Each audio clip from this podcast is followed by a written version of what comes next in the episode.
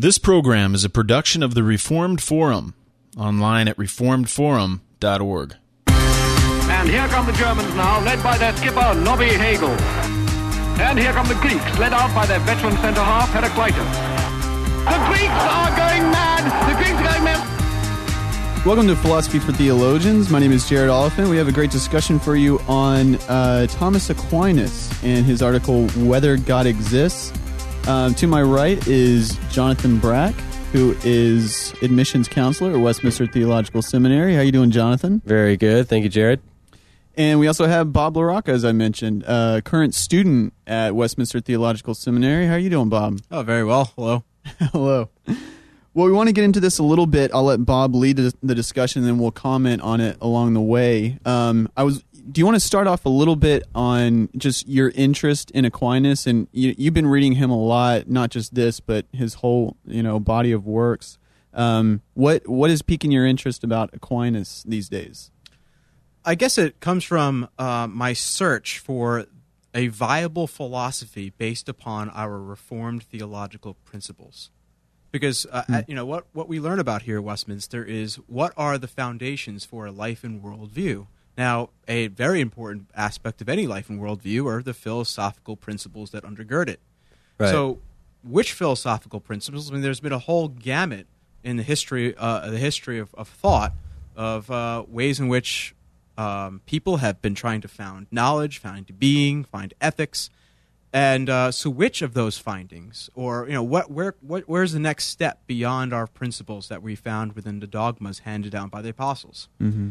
And uh, so far in that search, at least my working assumption, maybe, uh, maybe my hypothesis, is that the scholastics of the medieval and post-Reformation age um, g- give answers that none of the other traditions actually give.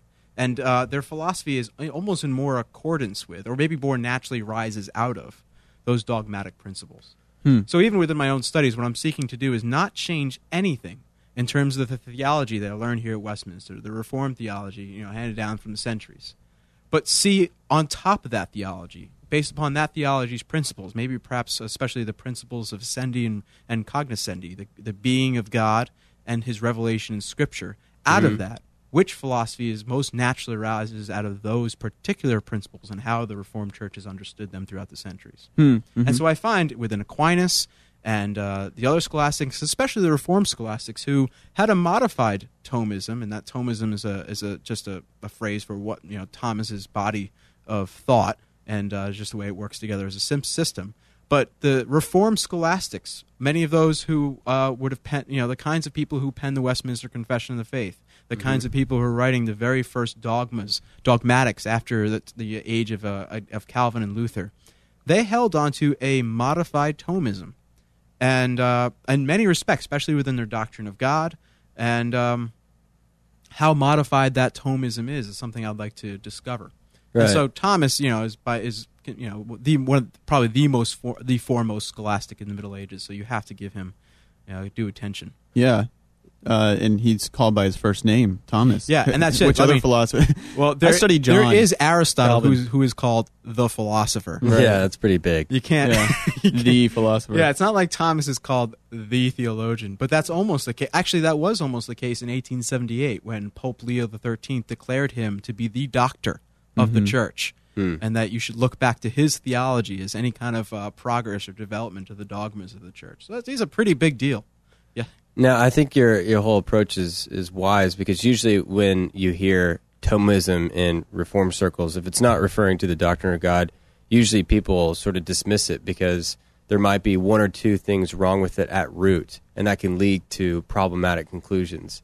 But what you're doing here is you're saying, well, if we if we modify it, we can't we shouldn't just throw the whole thing out.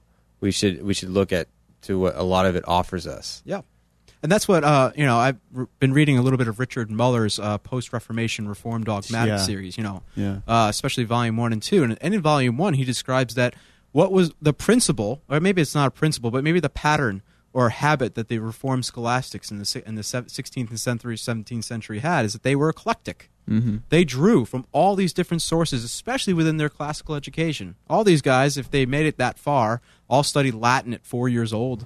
And were completely literate in Latin, and they, what they drew upon were the medieval scholastics. They drew upon them like we draw upon Vos and Ridderbos and Warfield. Oh. Right. And that was even though there was disagreements, and they, they I mean there was there's fundamental disagreements. They were wise and took the best from those traditions. And out of all of those, out of all the scholastic traditions, and uh, even though you know those men constantly constantly disagreed with each other, more than anyone, it was Thomas Aquinas. Yeah. And and the interesting point is that if you read if you read the Puritans, especially a man like John Owen or Francis Turretin, you know he's not a Puritan but but a, but a scholastic, they have it assumed in the back of their of of, of their almost in the, their mind. It's assumed in their writings that you're already familiar with especially articles like these, the article that we're going to discuss on the existence of God, but much of the Summa, because that was the theological textbook in Yeah. Europe for a good 200 years. Mm-hmm. And um, so that was lost. I think that was lost in the Enlightenment, and it's lost even amongst the Prince, uh, the Princetonian theologians uh, like Hodge and Warfield. Um, I mean, not to not to a great extent. I'm not sure. I'm not saying that they were completely unaware, but the scholastic flavor and all the and other things that the scholasticism could offer were somewhat uh, has somewhat you know waned through the centuries, and I'd love to see that kind of thing revived. Yeah. Okay.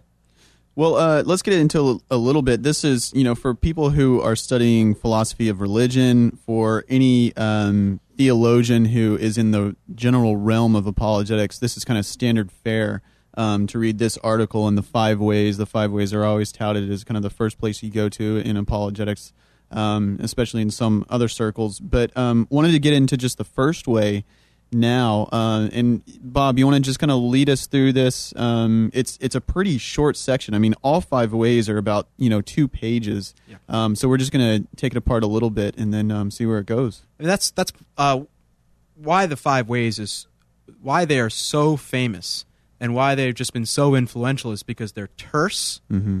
they're short, and they're abundantly clear.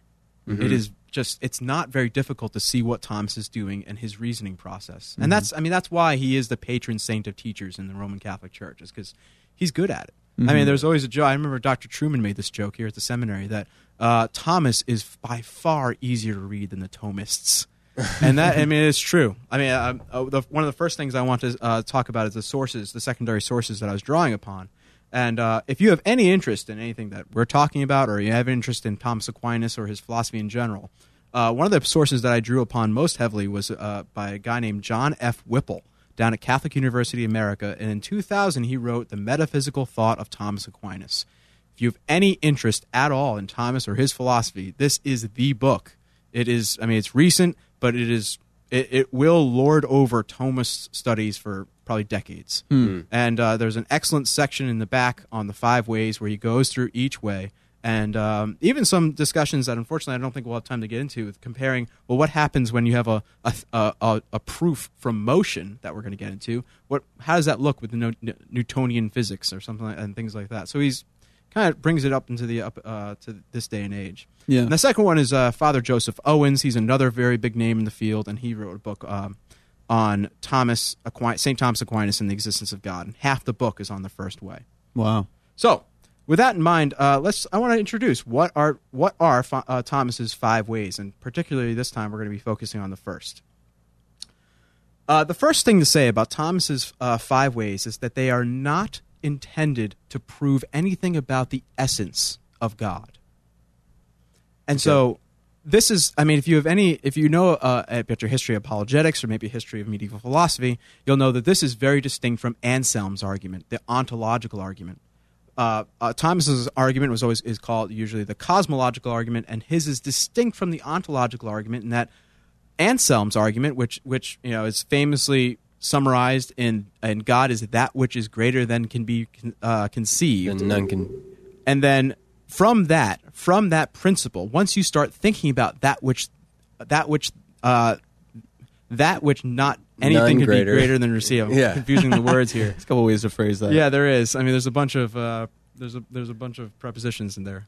But anyway, uh, The greatest can- you can conceived s- being. You can start. That's a perfect being theology. It's almost like a factory of divine att- attributes. Because well, when I think of perfect goodness, goodness then yeah, that's greater than I can even conceive, then I know that God's all these things, all these all these um, these you know these supreme attributes, and uh, but Thomas rejects that. He's not trying to prove anything about the essence of God or who God is. What he's going for is the existence of God. So I want to I want to focus before we get to the third article, the second article, uh, and this is question two of, of Thomas's Summa Theologica. The second article asks this question: whether it can be demonstrated that God exists.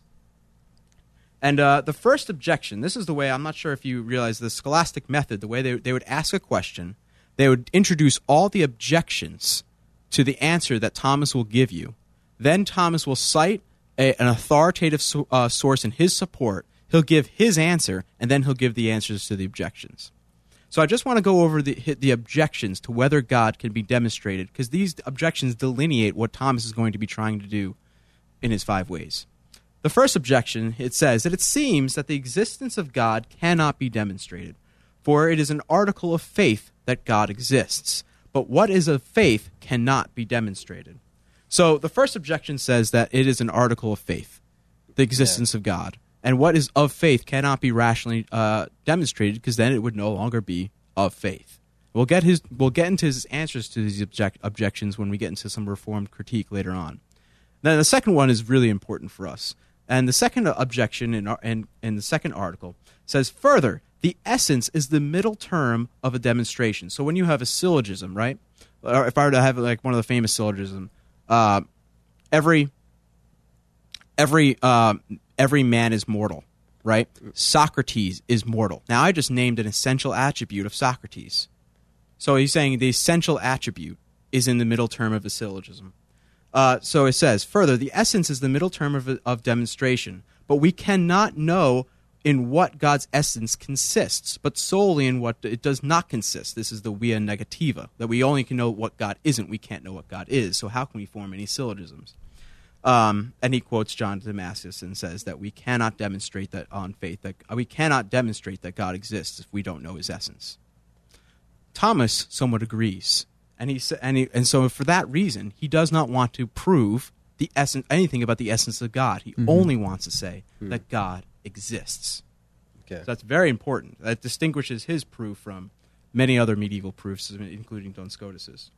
And so, and when he gets to the an- I answer that. Now, every single article in all of the Summa Theologica, I'm not forget how many hundreds of them, there will be an I answer that section where Thomas gives his opinion. I And he answer makes- that. yeah, and he makes an uh, he makes a, an important distinction. Where he distinguishes between an a priori uh, proof, or in Latin, it's called a propter quid argument. Now, a propter quid argument means that you're arg- you're trying to identify or maybe predicate a certain thing based upon its essence.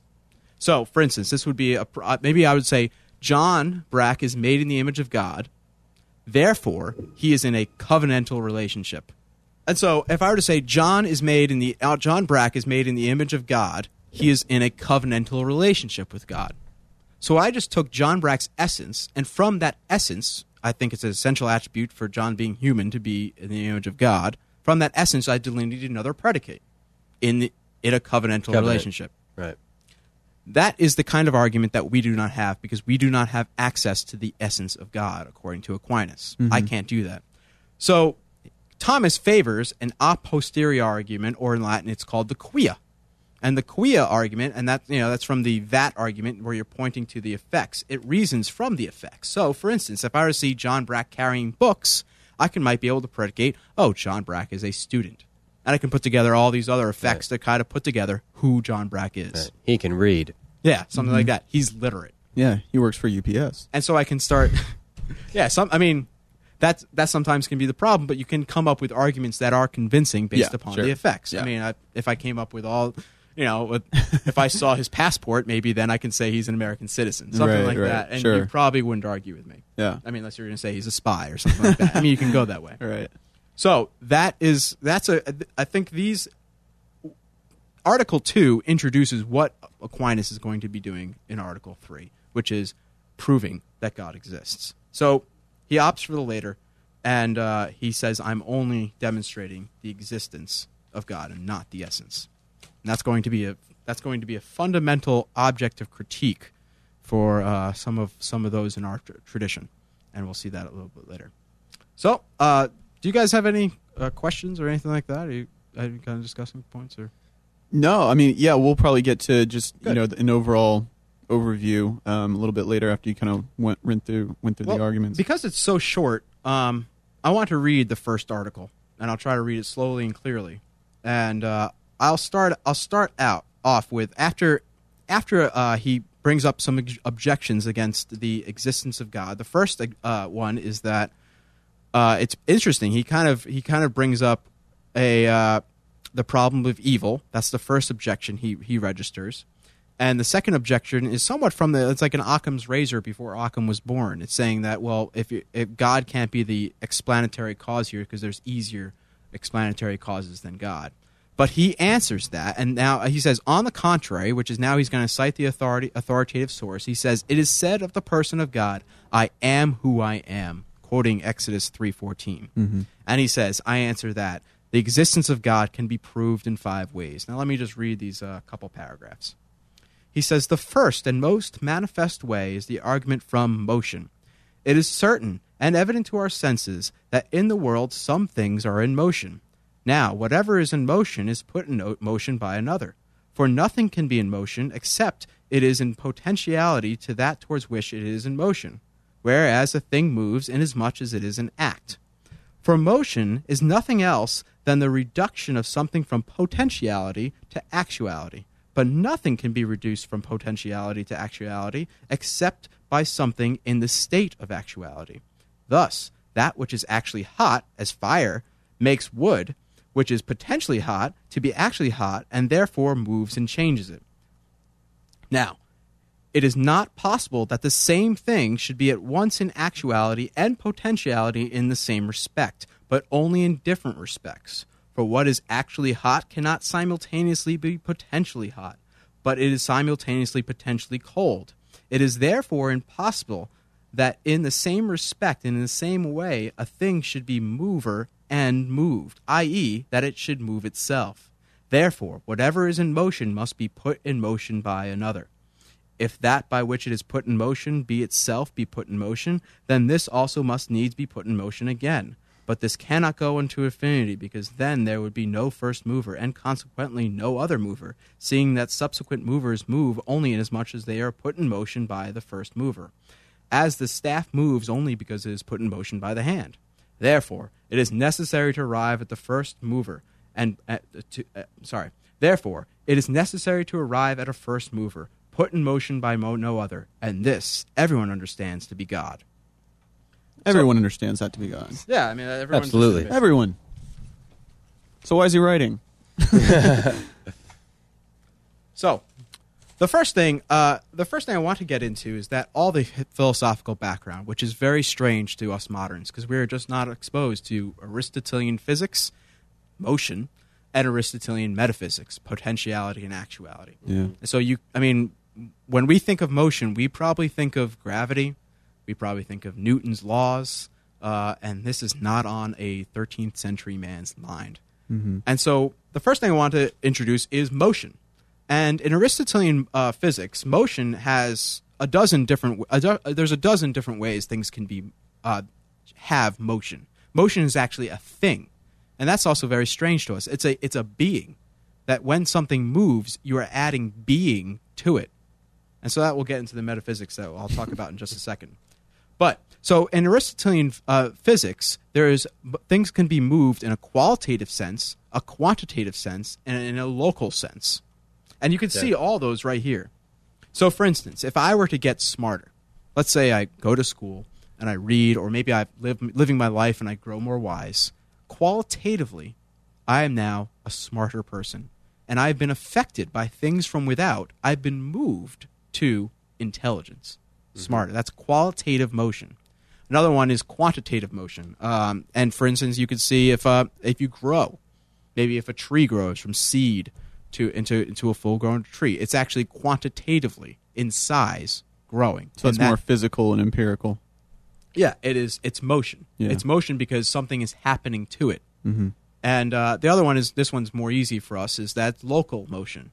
If I move, if I throw a ball across the room, I've Mm-hmm. now that ball that ball has gone from here to there, and it has been moved. You've done the local motion. Yeah. Come Um, on, baby. So Do the local motion. how do how do all these understandings of motion fit within the metaphysics? Now this is get this gets I think it's uh, book Lambda, which is uh, book Lambda of uh, Aristotle's Metaphysics, where he discuss po- discusses potentiality and actuality, and this is the metaphysical background to the five ways, and we can see this. Uh, we can see this right here. He says, "For motion is nothing else than that that was reduced from something from potentiality to actuality, but nothing can be reduced from potentiality to act- actuality except something in the same, eh, sorry, except something in the state of actuality." Now, in all Aristotelian metaphysics and Thomistic metaphysics, there all things are being and essence, and there and in creatures there's a distinction between being and essence. So, for instance, we are I'm a person, right? And I have the per, I have I've been given being. I, my essence is humanity, which is which uh, for Thomas is in the mind of God, and then that form, which is in the mind of God, has been actuated by uh, by being.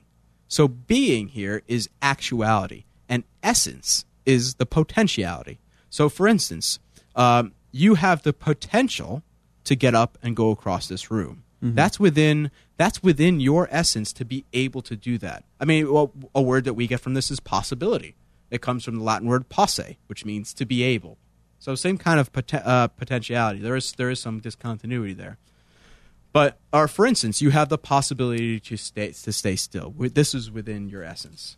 It's kind. It's almost. I mean, correct me if I'm wrong, but it, it almost sounds like essence is like a container that you can fill up. That's, Um, a, that's a that's a that's a good way of kind of putting it. yeah, and then there's the possibility is the lack of that container not being filled. Well, this is this is where I'll try to make it clear. Is that um, for also another uh, in, in Thomistic metaphysics, goodness. To be good is a transcendental property of um, of being. So when you actuate something, when you add being to it, you're making it good. When you take away being from it, you're actually uh, taking away its goodness, its its existence. And that comes from Augustine, right? That comes more so more so from Aristotle, or more so. I mean, Augustine would get that from from Plato. That the forms exist in a more fundamental way than we do as matter. As far as the Material. sort of Christianizing that into a, a sort of view of Yeah. good and evil. Right. Yeah. And and it's uh, interesting that Augustine kind of abandoned that for a little bit more of a covenantal belief in, in good and evil when, Right. he's, when he's facing Pelagius at the end of his life. Uh, but yeah, when he was doing the liber, uh, Libero Arbitrio, his uh, on free on on free will, he was still very much within this within this kind of Neoplatonic strain. So let me so uh, goodness is a transcendental property of being. So let me let me flesh this out with some examples. I am potentially healthy. You know, I, I consider myself a pretty healthy guy, but I could probably be healthier. I could probably eat more vegetables, and I could probably, you know, exercise a little bit more. I could probably be in a little bit better shape. I could probably be a little bit healthy, even though healthier, even though I'm somewhat healthy now. So I have the potential to be healthy mm-hmm. or healthier. Also, I have the potential to be sick, right? I, I have the potential to lose my health, and maybe I'm doing this to myself. Maybe I'm eating the wrong foods, I'm never exercising, I'm smoking, or something like that, and I'm losing my health. So, in this way, health is a being. Health is good. And because it's good, it's, it shares in that transcendental property of being. So, what happens with potentiality and actuality? You're moved in either way. You can have health added to you, and that's actuating health in you.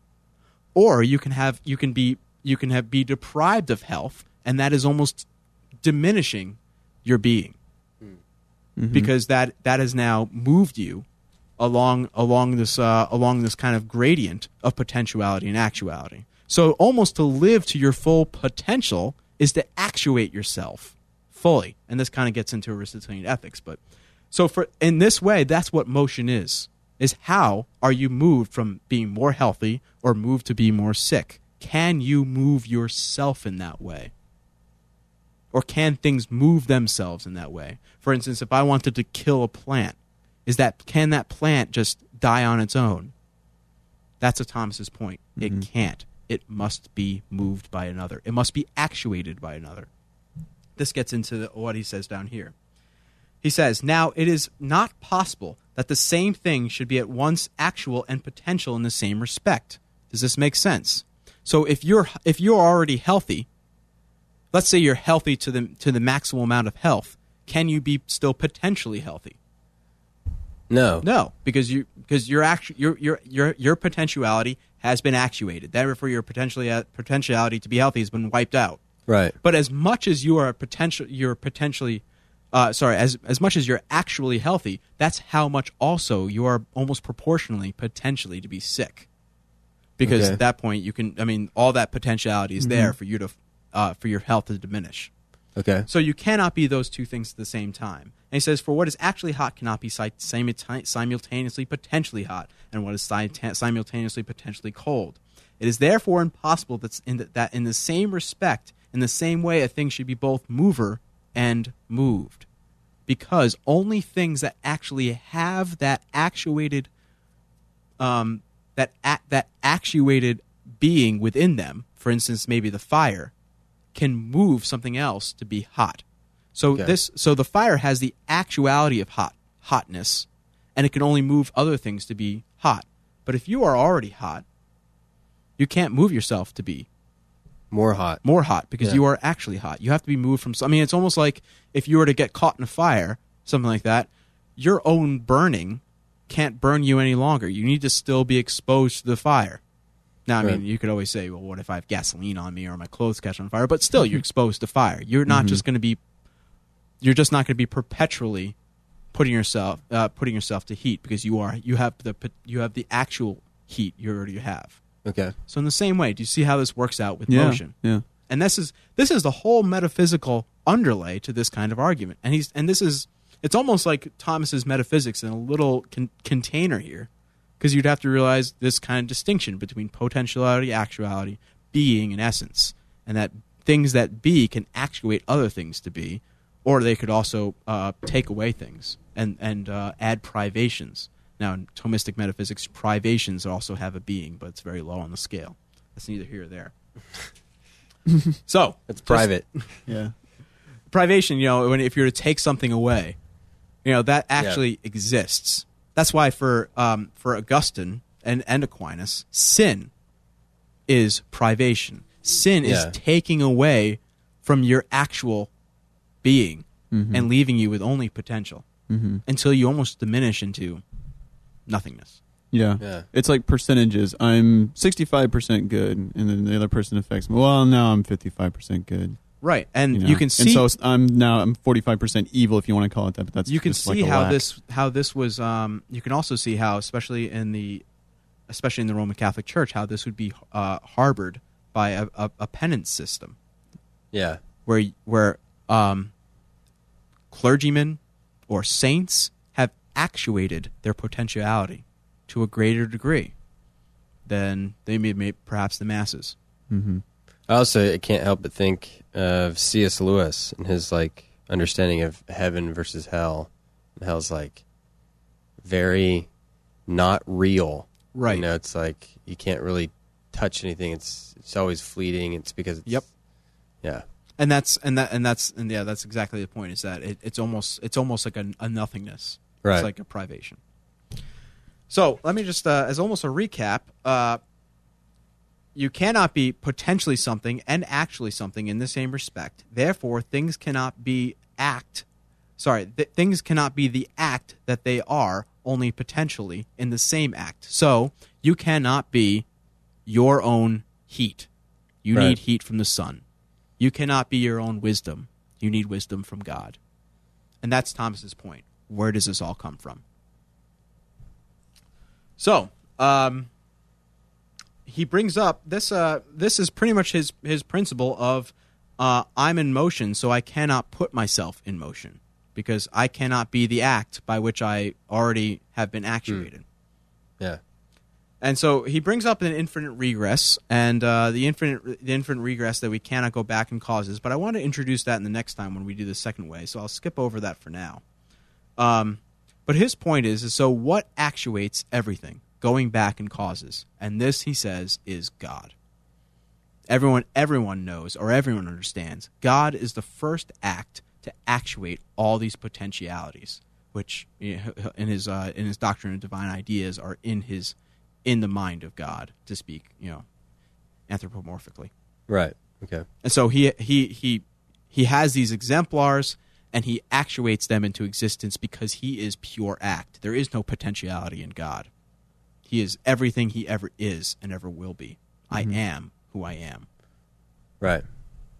I hope that wasn't uh, as convoluted as it sounded coming out of my mouth. No, that No, was no, really no. great. It's a, it, it's short. It's a good description. Um, yeah, it, and obviously it, it affects everything. Um, you know, philosophically from that point on. Yeah, it's um what what is interesting is that I I I appreciate much of this metaphysics. I just uh what I one of the things one of the one of the base baseline objections is that when you're when you're reasoning from causes to effects and you're causing God the effect, you have to somehow believe that God affects things in a similar manner as the rest of things affect things. Just like fire affects wood, just like the sun affects uh, a plant, so God has affected or actuated this world into existence. Mm-hmm. And so you need a you need some kind of doctrine of analogy that is somehow assumed that in some way God's actions of causation are similar or analogous to the causations that we see that are evident in this world. Mm-hmm. I mean, it, it's no one is really going to be denying motion, or that, mo- or at least that we perceive motion. And so, is the motion that we perceive similar to, or can it be?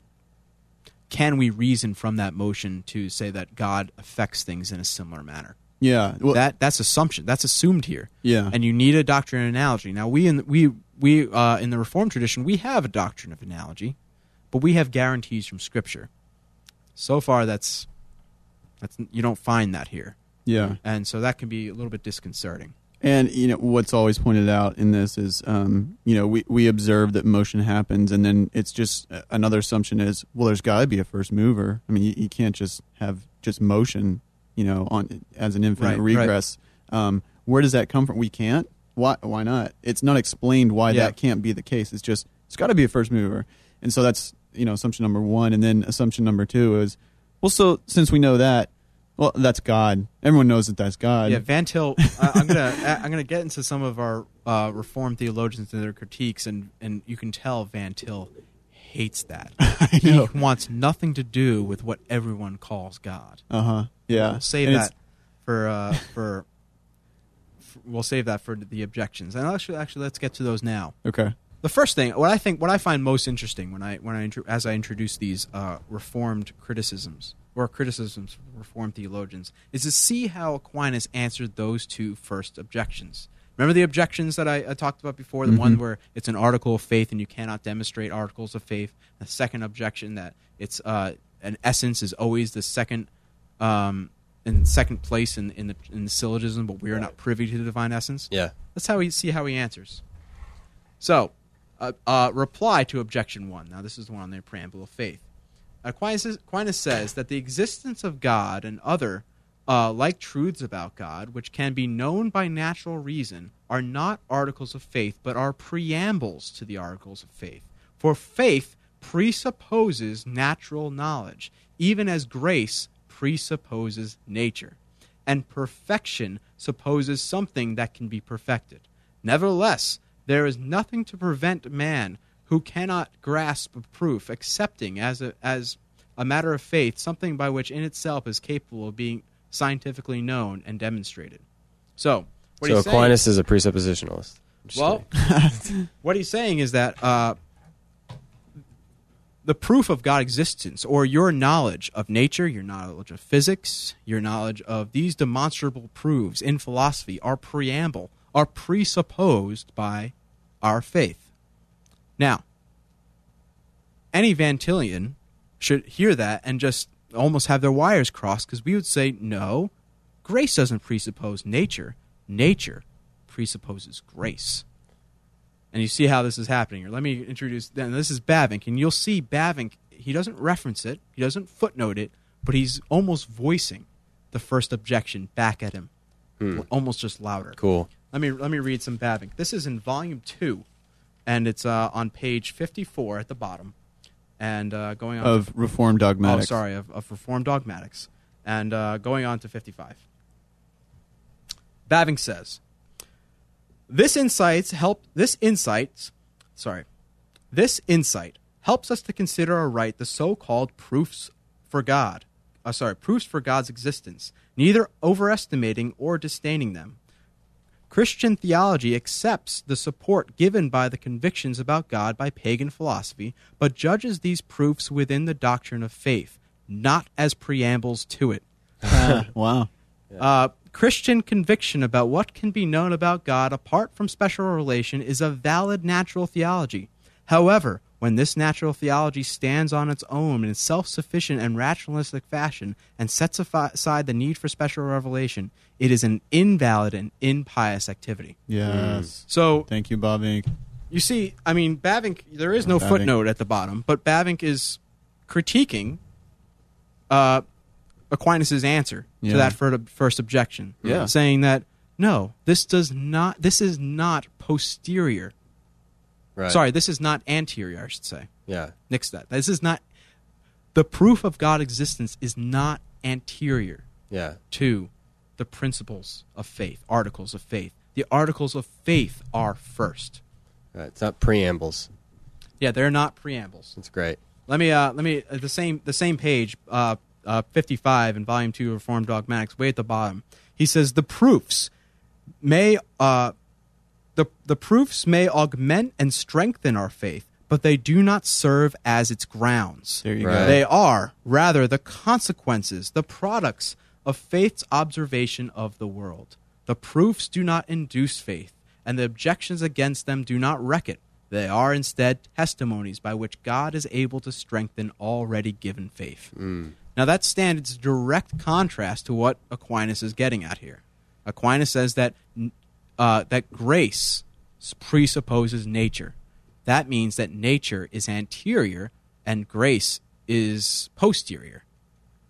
I think we as Protestants, especially we as uh, Van Tillians, would have to reverse that. Yeah.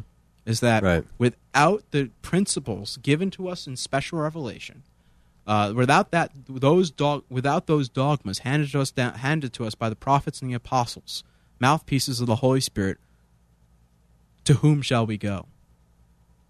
There is nothing. Yeah. There is nothing prior. That's just Romans 1. Now, of course, general revelation is assumed, but these things are revealed, and I'll get in, I'll get into that last. That's kind of my critique that I couldn't find in these guys. I tried to give these guys my voice, but uh, but well, and so it, it's interesting that he um, that he referenced. I just one more Bavinck quote before I leave because he's really good to he's really good to Can't read. get enough Bavinck. That should be on the back, on the sleeve. Jonathan Brack says. All about Bavinck. All John right. Brack said. He says, this is page 81. I'm sorry, I was on the wrong page. Page 81 uh, at the bottom.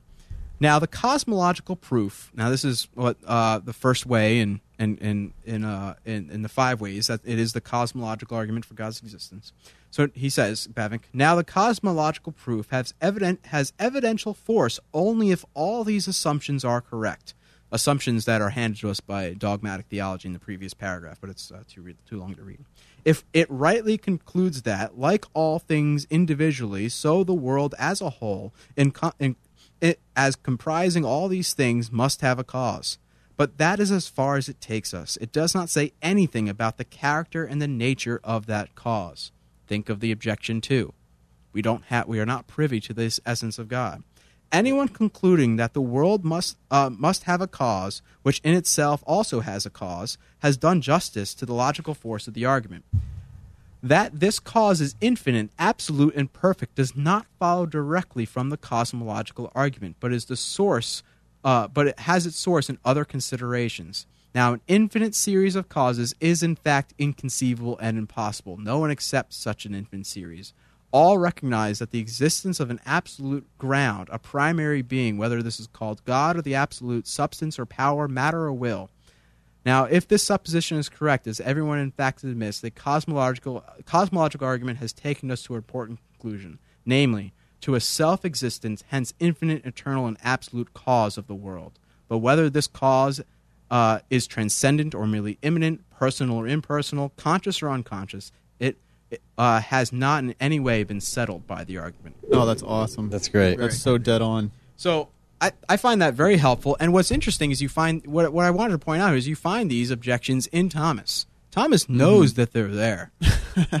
um, but I don't. I just don't think his answers to those objections actually really hold water. Yeah. Yeah. And they don't hold water because uh, he has this conviction that there is philosophy and there's theology, and they are separate based upon separate principles. Ph- uh, philosophy is based upon reason. Theology, uh, or the you know the, the mysteries of faith, are based upon revelation. But never do reason and revelation meet. They can never contradict each other, and when they do, revelation always wins. That's great. If you look in the history of, of theology, that's rare, especially in our modern age. Yeah, Yeah. right. So you got to give them some credit for that. That Sure. revelation always wins, but they are based upon different principles. And Yeah. So that's where he's going for.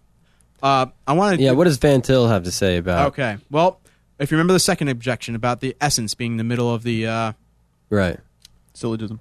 the middle of the syllogism. Yet again, you wouldn't find this in the footnotes in this book, but it's it's all right there. It's very interesting. He says, What is this from? Oh, sorry. This is from this is from the Reformed pastor in Modern Thought. Uh, I think this was Ah. this came out later in his career. I think after he retired from the seminary, Huh. and I didn't know um, it is on page ninety five, and it's uh, in the subsection "The Proofs of God's Existence." He says. This pure univocism, and univocism means that we can predicate uh, things in God in a similar way. Mm-hmm. So that uh, maybe it's by proportion that you know this chair is good, God's good, and Yeah. God's just more good. Yeah. Yeah. So exactly. He says uh, this pure uni- univocism fatalism is not immediately seen to be the result of his argument because Thomas, following Aristotle, has inserted the fact of prime matter as the actual principle of individuation. This is complicated, but we'll get to the we'll get we'll get to it. The last thing Aristotle and Thomas want to uh, arrive at is a stark identity philosophy. Yet, on their principles, the only way to escape this is to assume an ultimate non rational principle of individuation, which is exactly what all Greek people do. Because uh, the Greeks have always been able, at least Plato and Aristotle, they can make sense of universals, universal essences, whether they Right. exist somewhere out there for Plato or in things for Aristotle, but what they cannot make sense of is how we individuate these things, how we our mind has access to individuals. That's kind of what he's getting at. Anyway, um, I digress. he is quite willing to say that man cannot by reason prove the nature of God. He can only prove his existence, as we've been saying. But of course, he cannot make this distinction absolute. It would make no sense to prove the existence of something about the nature of which you have no information at all. What's the point? You cannot prove just pure existence or a grand proportion of existence that hmm. this person exists in a fundamental way, but you can't really say anything about it. We don't have any we don't have any object that we know of like that. Is there anything that you know of that exists but you don't know anything about it? no. No, there isn't. So it's just As soon almost as you say it, then it just it defeats yeah, it. it just defeats it. Yeah. So, I mean, this is it. What he's It trying exists. to say. Is there's it- that ether. It it, it out there. just bucks against all Aristotelian metaphysics that say that something has um, matter but not form, existence but not essence. In except every case, super strings, right? String theory. Oh, Just I have kidding. no idea about that. I have no idea about that either. back to back to medieval. we'll do super strings next time. Yet the nature of his argument uh, really required him to say that he knew all about the nature of God. On his argument, he could not at all prove the existence of God unless he fully knew the nature of God. Now, let me just uh, get to his reply because I think I, t- I forgot to do that, and you'll see Aquinas' reply? Oh, Aquinas' reply to the obje- objection two about the essence because he's about to Van Til's about to hit heavy on it, so I want to be able to um, I want to be able to to reference it. Oh, we're on the simplicity got here. There we are. When the existence of a cause is demonstrated from the effect, this effect takes place of the definition of the cause and the proof of the cause's existence. This is especially the case in regard to God, because in order to prove the existence of anything, it is necessary to accept as the middle term uh, the meaning of the word and, and not its essence, for the, the question of its essence following on the question of its existence. Now, the names of God are derived from his effects. Consequently, in demonstrating the existence of God from his effects, we may take for the middle term the meaning of the word God. So instead of saying instead of saying yes, we don't, he says we don't have the essence, but we do have the word God, and we have the names of God, which are eternal, um, infinite, pure goodness, Right. perfection. But this is this is au- these these are autonomous names of God, which are not derived from revelation. So he's Aquinas has divorced himself from revelation even further. Okay, back to Van Til, page ninety-five. All right, now it gets good. He himself faces the question: How is it how it is possible that we should be able to say anything about God if we cannot say everything about Him? Is not the essence of a thing the middle part of the syllogism? He asks, and he answers this. He sorry, and his answer is that the unusual case in the, that in this unusual case we cannot take the nature of the thing as we are speaking of the being of the middle term of the syllogism, but we must take account of the meaning of the word God everybody calls the first cause of reality God. If we have proved the necessity for the idea of a first cause, therefore we have proved the existence of God. But who, we ask, is this everybody? Is not the whole massa perditionis, uh, which is uh, the, the damned masses in Latin, is not the whole damned masses, the millions of covenant breakers who have suppressed the knowledge of the Creator within themselves, is it is it uh, is it they who are subtly making themselves believe that they are doing justice by revelation of God when talking about a first cause? They want to be theists only if they do not need to face a judge and a creator. We must therefore hold Thomas to this point. He is logically bound to tell us about the nature of God if we were to accept his proof for the existence of God as valid. Yeah. And that's just it. He Thomas tries to get away from it by saying, "Well, we have the word God and we have what we all know is God. And so my proof will end up looking like that, Yeah. yeah, but it's pure convention. Yeah. Right. Very much so. Van that's Til's calling him out And that's on it. what it is. Yeah. You can't separate existence from his properties Yeah. Hey, or what he's like. Oh yeah, or who yeah, who he is because like like Bavinck said, is he personal or impersonal, conscious Mhm. or unconscious? Is he here? Is he there? Right. We just don't know. So what's the point? Yeah. We just know that it might be a first cause, but that first cause could be. I mean, it could be any- it could be anything. mm-hmm. Big, I mean, it has Big to ha- Bang. It has to have yeah, it has to have some transcendent properties, but none that even come close to looking like the God in Scripture, the God who's revealed Himself in Christ. And it's so interesting that you know that happens in the academic level, but it happens day to day in just Christian or religious conversation. You, you run into people all the time say things like, "Oh yeah, I pray to God every day," Mm-hmm. but you know, the character of God that's being referenced there is it could be themselves or it could just be sort of a mysterious force out Right. there. But it's you know how many people pray to uh, a judge that they know they are have a covenant lawsuit against, right? In which they're the guilty party. I always think, uh, I mean, he talks about the name God, but what does Peter say to the Sanhedrin in Acts four twelve? He says, "There's no name given to men by which they must be saved," and he's referring not to the name God, he's referring to the name Christ, Hmm. Jesus, Yeah, and that is just so far removed from what Aquinas is doing. It's true. right. Yeah. Um, and and yeah, and, and in uh, what is it? Is it First John where John says uh, anybody who uh, denies the Son denies the Father. right. Yeah. Right. Yeah. Exactly.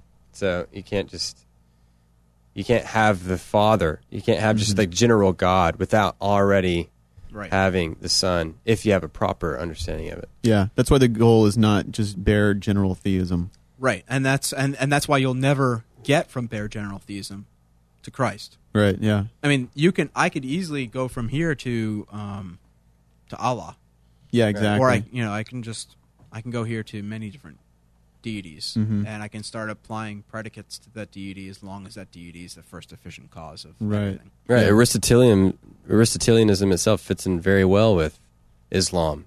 Well, yeah, it was, it was. I mean, it was the Islamic commenta- commentators and uh, those writing kind of mini mini metaphysics after Aristotle, especially Avicenna and Averroes, uh, Right, who exactly. brought you know who brought um, Aristotle to the West, Yeah. and it was their it was their paradigm. Now these guys are brilliant, and they Right. write brilliant philosophy. It just it, it as long as it's posterior to our Christian faith. And that's my point. In the beginning, I said I was interested in philosophy. Now, this might all sound doom, doom and gloom and like we should never read Thomas again. But if you just, like Bavinck said, stick this after your faith, it's genius.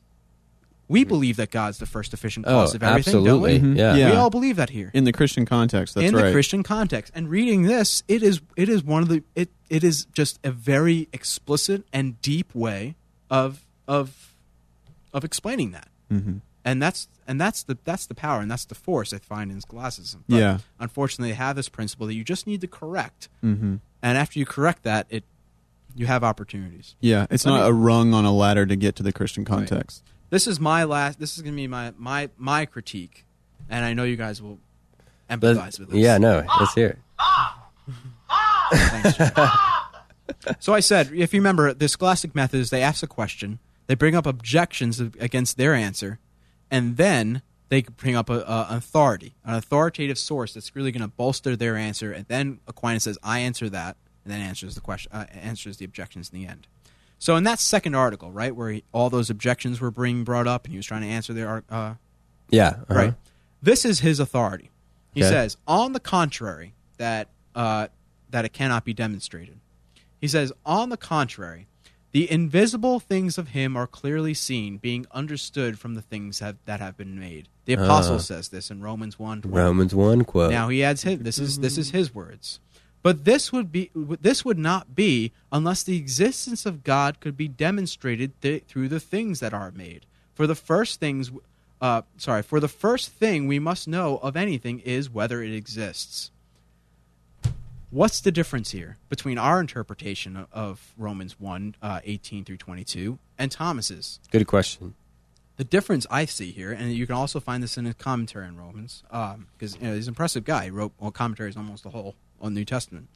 But uh, the difference is, is that we don't believe that the existence of God is wrought through demonstration through the creation. We believe it is phanero, revealed. Revealed exactly. Right. That's it's God is manifested, or in the first part of Rome of of, uh, of Romans one eighteen. You know, it says uh, apocalyptized. The first word apocalyptoi, uh, God ho orge, for the wrath of God is revealed. Yeah. And then he uses the word phanero, which is to show or make manifest. Yeah. you don't find plain. any of that Mm-hmm. in his understanding of how God is revealed in nature Yeah. all you have is sense perception and uh, an, and an analogy Yeah. and that's and that's what we have to base on and that's why uh, Kant and Hume could just go to town on it Yeah. because exactly. there's just so many assumptions and there's just Yeah.